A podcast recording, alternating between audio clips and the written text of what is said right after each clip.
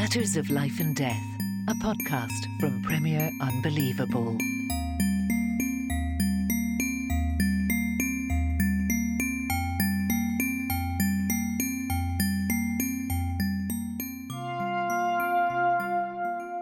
Hello, and welcome to another episode of Matters of Life and Death. I'm Tim Wyatt, and today's show is going to be a little bit different from normal. Both me and my dad are on holiday this week, so we're going to be instead rebroadcasting an episode that we first recorded back in 2021. In the middle of what was our third lockdown in the UK, we discussed what seemed at the time like one of the most meaningful and lasting impacts of the pandemic on the church the shift to streaming worship services online. At the time, the law did allow churches to reopen their doors for in person worship, but most had continued to live stream or pre record their way through the pandemic. We were curious if this would become a standard part of every church's practice, even once COVID was behind us, and we wanted to consider what implications for our theology and worship the brave new world of online church might pose. We hope you enjoy the conversation.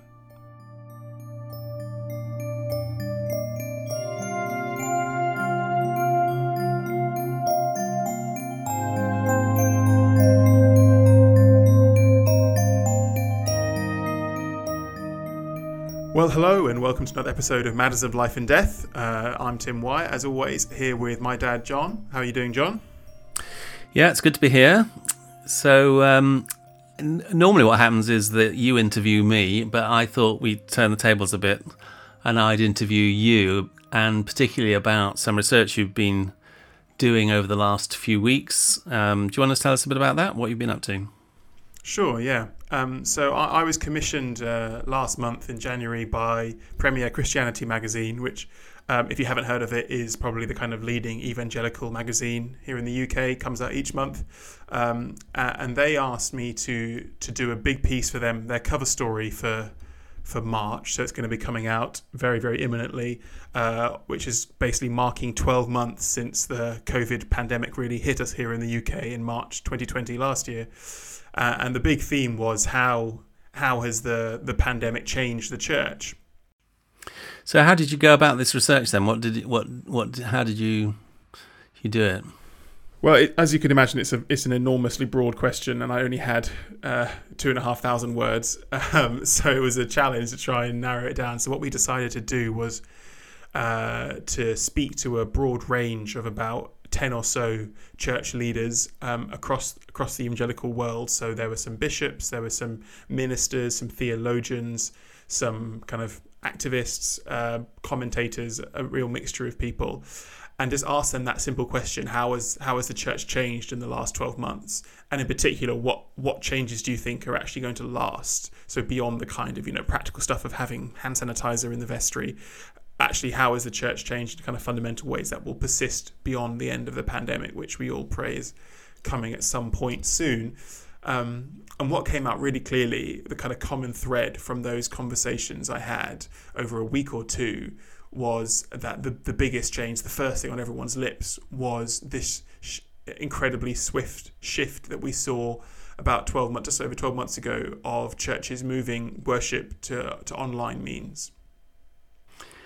Yeah, it's fascinating because exactly parallel shift, of course, happened in the health services. I mean, for years, people have been saying, you know, we need to try and get GPs and uh, hospitals to be much more using all the online tools, but there was an enormous resistance to it. And then the pandemic strikes, and within a few days, GP practices across the country are all going online. And mm. a similar thing happened with the churches, is what you're saying. Exactly the same, yeah. In fact, some people said to me, I spoke to, to one vicar in Durham who actually used to work at, at kind of Church of England HQ in London, and, and he led a, a pilot project, project for a year back in, I think, 2016, which um, tried to encourage churches to live stream their services on social media. And they would send them the equipment and give them the training and they had a big kind of campaign to kind of publicize this. And it just kind of fizzled out he said. You know there just wasn't the interest. Churches couldn't be bothered. Uh, not many people were logging in and it all just fizzled out. And yet suddenly you know within a matter of days back in last march uh, ministers and pastors and vicars up and down the country were having to very quickly uh, do something that which you know could have taken 10, 15 years of kind of very, very gradual transition. It happened in a matter of days. Obviously, there were some churches that were live streaming services before this. It's not like no one was doing it, but it was far, far from the norm. Whereas now, pretty much every church has at least dipped its toe in in some kind of digital broadcasting medium.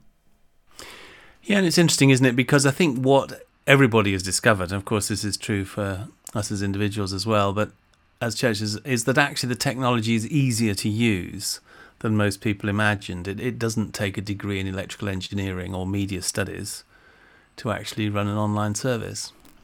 Yeah, that's really that's really true, and I think you know one of, one of the other people I spoke to, a bishop, said you know if he had issued a directive to all the the vicars in his diocese and told them they had to start live streaming, there would be you know unbelievable uh, angst and and ructions and and people insisting that this was impossible and it was just you're asking too much. But actually, because the circumstances enforced people uh, actually you discover you know all you really need is a smartphone uh, to do it at a very basic level. And even you know after a few months you can invest a few hundred pounds in some some high quality kit.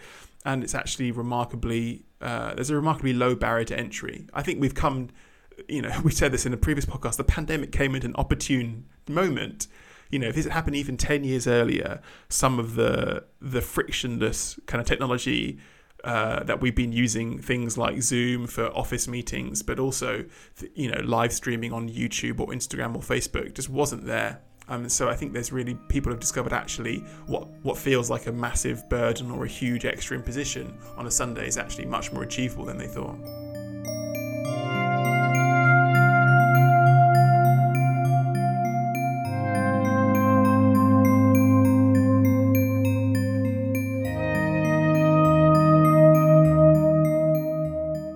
Yeah, and you know, taking the long view, this is a really fascinating uh, aspect of all this, you know, because it, again, we have talked about this previously, but many church historians looking over the centuries uh, have pointed out how technology, advances in technology, have played such a significant part in, in the way that Christian history has developed. And of course, the, the obvious example is the, is the relationship between the invention of printing the printing press and so on, and the Reformation and the ability to get um, Bibles in the vernacular uh, uh, in large quantities and, and, and at a very cheap price uh, distributed.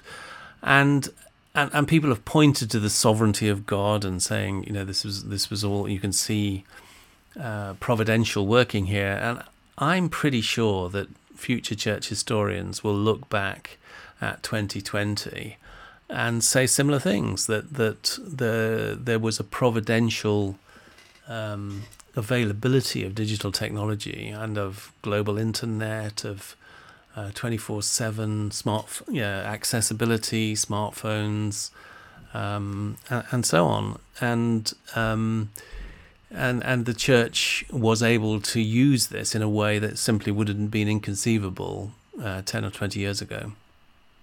I think that's absolutely right. And I think what is really fascinating is what comes out of these conversations I was having with church leaders in particular was that every single one of them had some kind of story to tell of not just managing to make the transition online, but actually seeing um, people start to engage with the, the church's worship through the internet, people who were never part of the original congregation before the pandemic hit.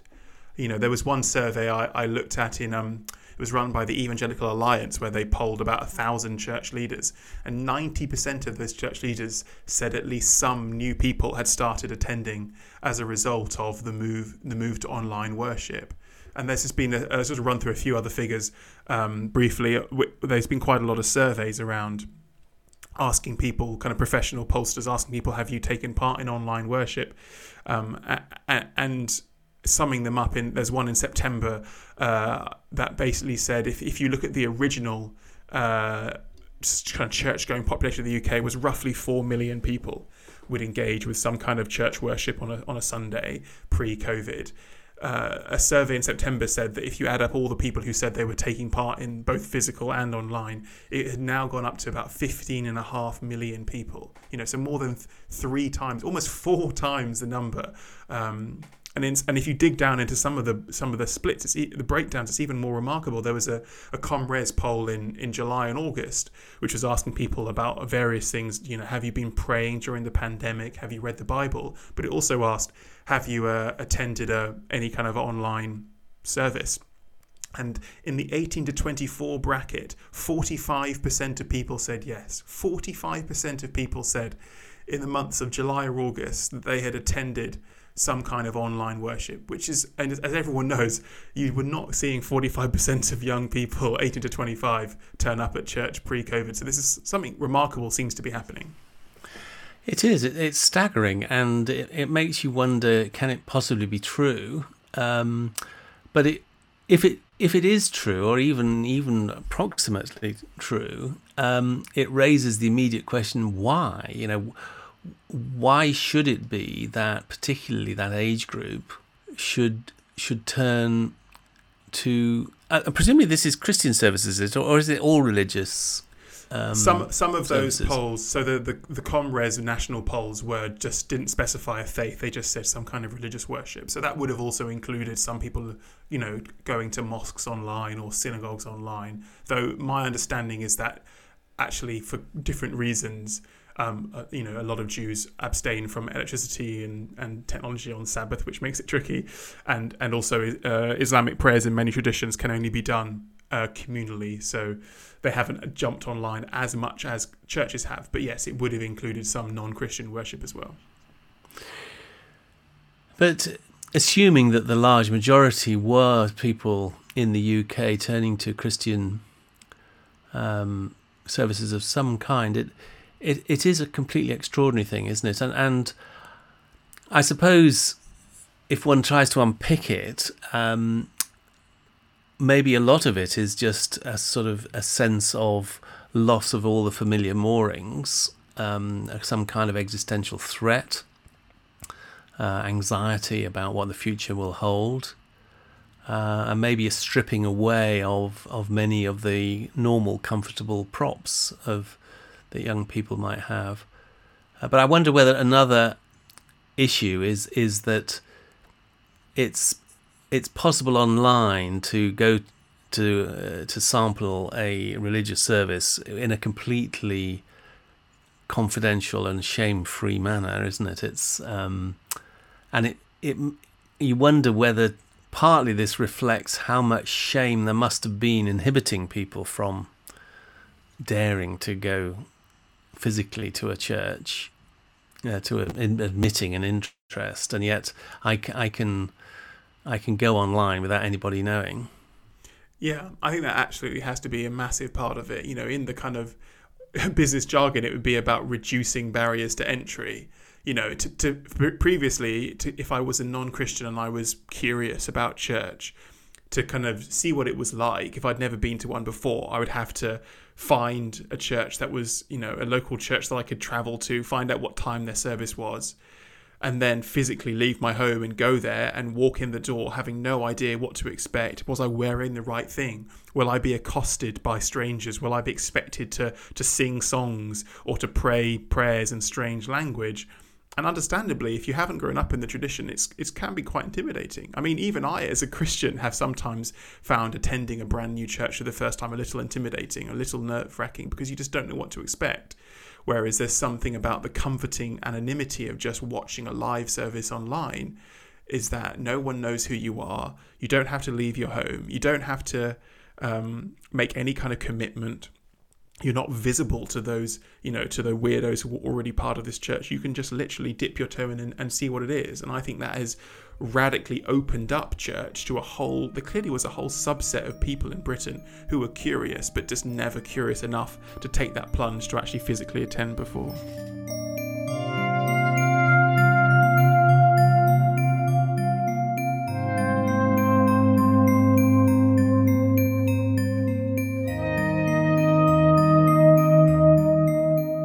I think one of the other interesting things uh, you mentioned to me was to do with the geography that it was possible for people to to start attending churches which they were, were geographically distant. Mm, that's right. Yeah, I heard several stories from from vicars who had, you know, not only were they seeing people in their own parish or their own town who weren't part of the congregation but were logging in, but they were also coming across people from from potentially hundreds of miles away, maybe even from other countries, who had stumbled across their stream on Instagram or on YouTube or on their website and and were taking part despite you know having no possibility of ever attending in person. There was one vicar in Durham I spoke to who said that for for almost the entire pandemic they'd had a faithful group of people from Chichester, you know, which I don't know how many hundreds of miles that is away, but it's pretty far, who had been who had been logging in because in the first few weeks of of the pandemic, their own local church um, had failed to kind of pull their finger out and put something online. And so they just started looking around, stumbled across the church in Durham, and have enjoyed it so much they've carried on nine, ten months later. There was, uh, I've heard other things of, you know, alpha courses have also gone online. So it's not just Sunday worship, but midweek community groups and, and other stuff like that with huge success. You know, I've heard of a, a church leader on the south coast of England who had someone attend their alpha course for the full eight weeks coming from North Wales who had some kind of personal connection, a friend of a friend had put them onto them, you know. And so I think it's it's a radical detachment of the church's mission, which has so often been been attached to your geographical boundaries. You know, you're ministering to the people in this postcode or in this city or in this town. Suddenly, you can minister to anyone who speaks English and has an internet connection. Which means you potentially have two billion people. and your constituency. Yeah. And it's also interesting. So it's not just the geographical barriers that are broken; it's also the time barriers, isn't it? So, so you get this extraordinary thing about time shifting. That whereas before, you know, if you wanted to to go to a church service, then you had to work out what time it was and make sure you got there on time and all the rest. Now, uh, in many cases, I can decide. Well, I really don't want to sort of go on at 11:30 but I, I could go later on in the evening and and uh, and go online and watch and watch a service which is on YouTube or something like that. Mm. I think there's two things to say on that. The first one is the the really interesting comparison with the television industry, which, as we're all aware, you know, historically it was when there was a few channels and they went out live and that was it. You you kind of had it was called a kind of appointment television and you know, you would have 15, 20, 25 million people in the country all sitting down and consuming the same hour of content at the same time, and and the, and the growth of the of iPlayer of Netflix of these on-demand services has basically obliterated that model. With apart from things like live sport, it's all become entirely fragmented, and now people consume television the way they want, and you're seeing absolutely the same thing happen with church. Whereas before, you know, if you wanted to attend uh, worship to to sing some songs and hear a sermon, you had to turn up it was only going to happen once. It was only going to happen live. Whereas now, as you say, there's there's a completely shift where if you know it's going to be put on YouTube at 10 a.m. on a Sunday morning, but you don't feel like getting up until midday, it's still going to be there on YouTube. It'll still be there on Monday if you don't feel like it at all on Sunday. And the second thing to say about that is what is really interesting is it's an example of how the choice of technology, a choice that some you know churches made on the hoof on the 24th of March last year, all of a sudden, you know, whether you use pre-recorded videos and upload them to YouTube, or whether you live stream through Facebook Live, or whether you do like my church does, you do Zoom meetings. Um, all of that affects how people will consume it. You know, so for example, if you're a church that does Zoom, you can't time shift because it only happens once as live, and also you can't log in anonymously. You know, you can only log in if you know someone who gives you the right URL link so you already have a connection to church. And once you log in everyone can see your little picture in the mosaic of, of thumbnails. You can't do that anonymous thing. So it's a really interesting example of how we just think about online church but actually online church encompasses this huge different range of technologies which all have really significant consequences for, for how church unfolds online. And as so often it turns out that technology has all kinds of unanticipated consequences and effects. Um, and again, one could find many, many, many illustrations of that in the, in the history of technology.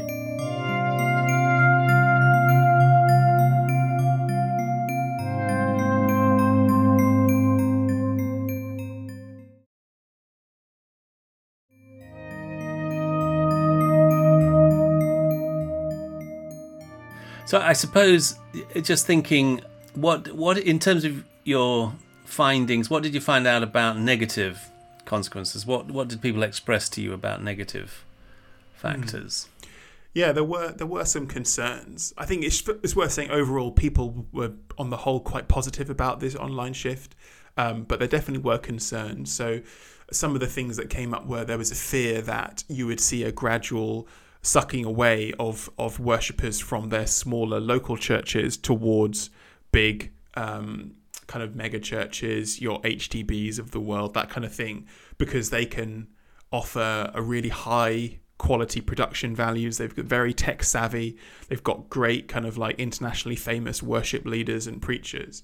And if, you know, it's a question of which URL do you click, even if you're nowhere near West London and you can you can live stream HTB.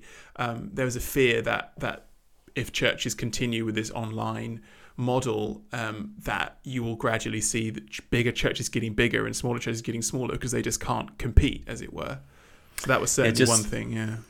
Just to say that HTB is Holy Trinity Brompton for people who don't know, and it's the home of the Alpha course, very well known internationally. Yes, one one of the largest, if not the largest, churches in the Church of England, um, and yeah, and already internationally famous, but now oh, so much more accessible than it ever was.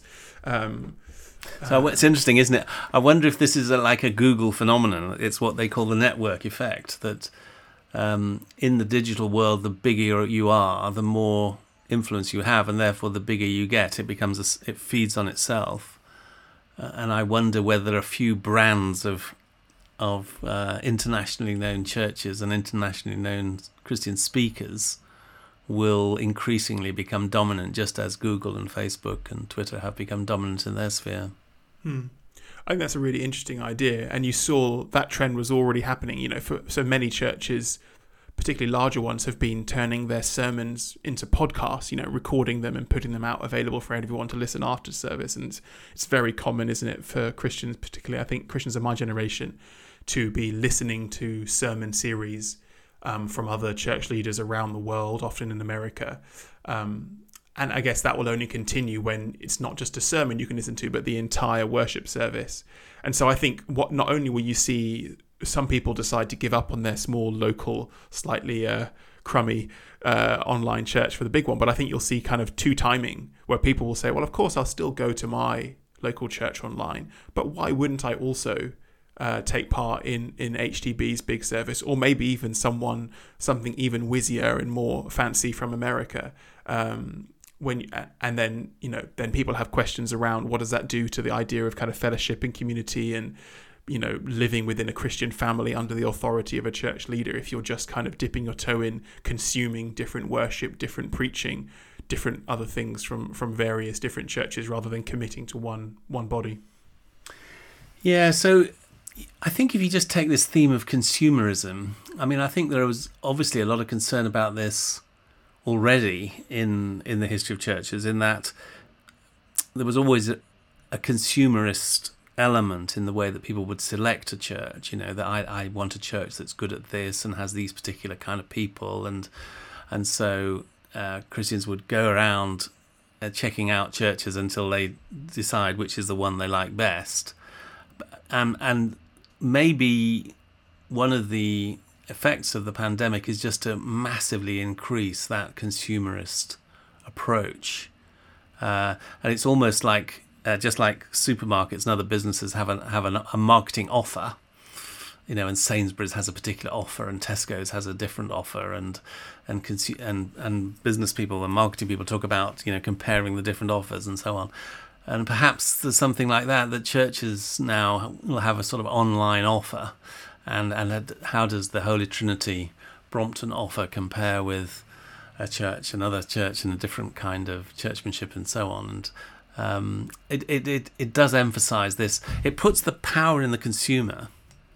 You know, so so within consumerism, you know the the the um, the litany that is always uh, repeated is the customer is always right. Whatever the custom, the customer is king.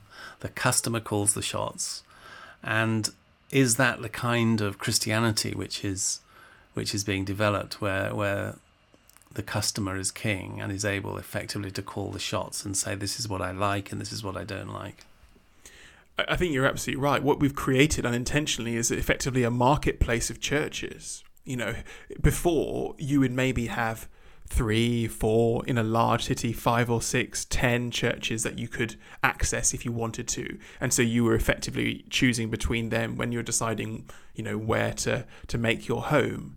Whereas today, people now have access to an almost uncountable number of churches online and that means that they are literally comparing and contrasting well how does you know st peter's down the road compare with faith church round there? And they've also got to compete with HTB and also redeemer new york and all these other churches. And so the inevitable consequence of that is that church leaders will suddenly start to think hang on are we what are we doing on sundays? What does our website look like? How what quality is our worship? Are we praying the right things? Are we tackling the fashionable topics? Are we promoting the right books? Because we've got to now vigorously compete to retain our kind of customer a customer base which is a completely different way of approaching church as you said from from I would argue maybe how the Bible understands church, which is just, you know, the Christian believers in Corinth were the church in Corinth, and that was that.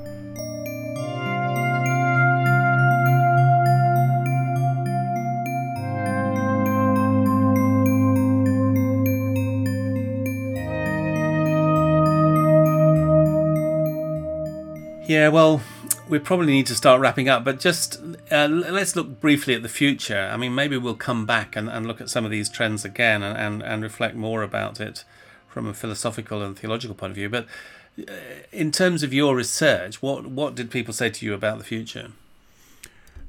What came through very clearly, like I said, was that people felt that the online experiment had been enough of a success that it was going to continue even when there was no um, kind of COVID need for it. So, in the future, God willing, the pandemic comes to an end and, and there is no kind of physical uh, limit on people who can go to church, no social distancing.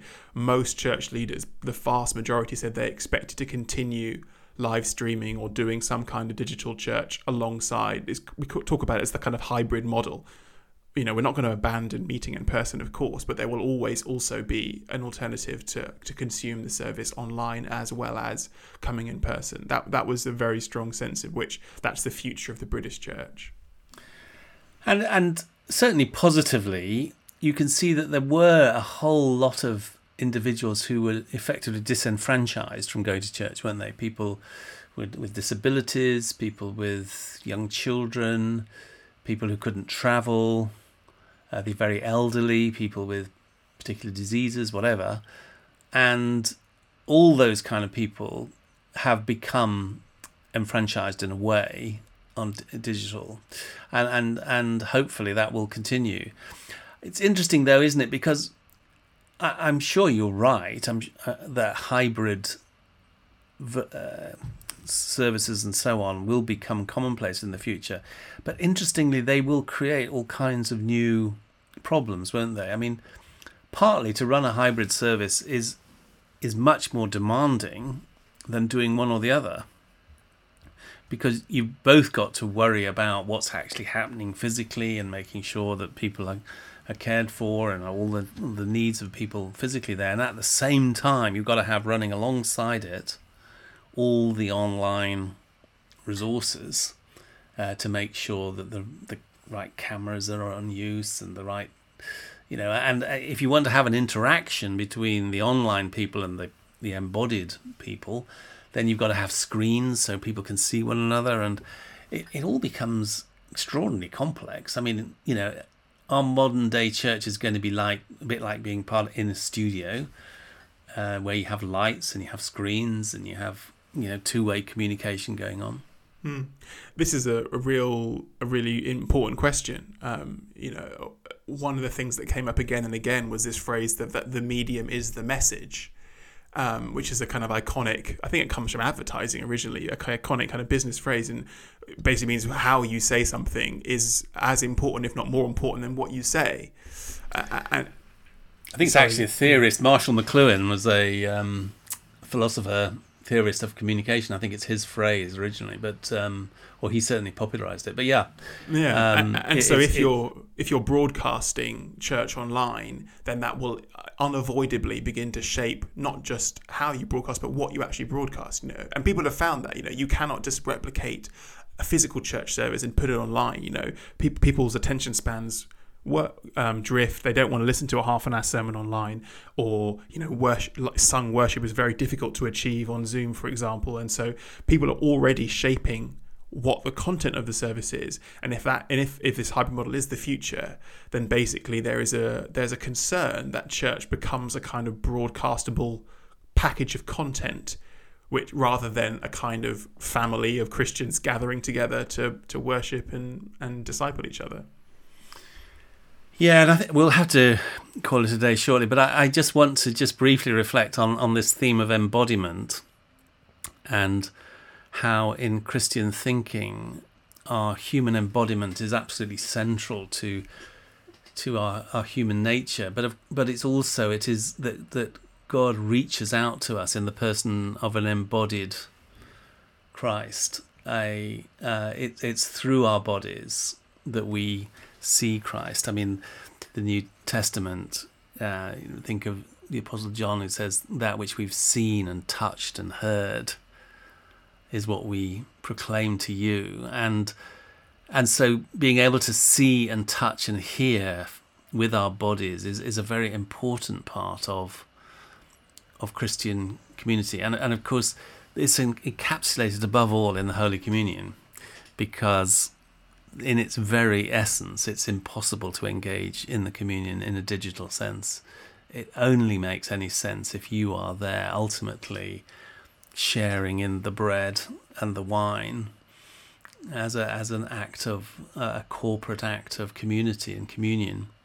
So um, I don't think, I, and and this of course is one of the the sense in which the digital world is is always going to be in some sense a sham. It's all well not a sham. It's going to be only a partial form of community that, that ultimately, and then the Christian understanding of community involves communion, involves that physical interaction together. Hmm. And this was the the one person I think in who I spoke to who was most critical or most reluctant to kind of celebrate online. Had, was that was his exact re- rationale? It was that online church is fine, but it's not true church in a, in a deepest sense because true church has to involve a physical presence primarily he would understand it through the sacraments you know you can't share bread and wine through zoom with your with your fellow brothers and sisters in christ i mean he, went as far as suggesting it's almost an accidental kind of gnosticization um, which is this kind of ancient heresy which uh, the gnosticism from the first second centuries which would kind of understood as this kind of spiritual, non-corporeal things of the world are the are the true things, and we should be trying to escape our bodies and our kind of fleshly nature. And it's always been understood by Christians as a heresy, you know, that we're made to be these holistic beings, and that God made us with bodies, like you said, the bodies are good, and we're supposed to use them uh, and dwell within them in embodiment with with our other brothers and sisters as part of a Christian community.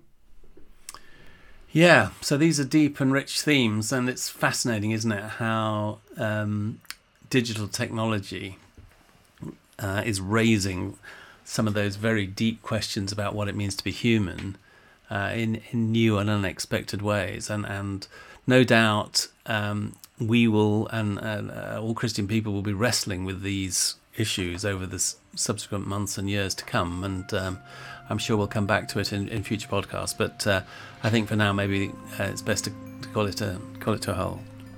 Yeah, I agree. Thanks, John. It's been a great discussion. Looking forward to speak to you next time. Thanks a lot.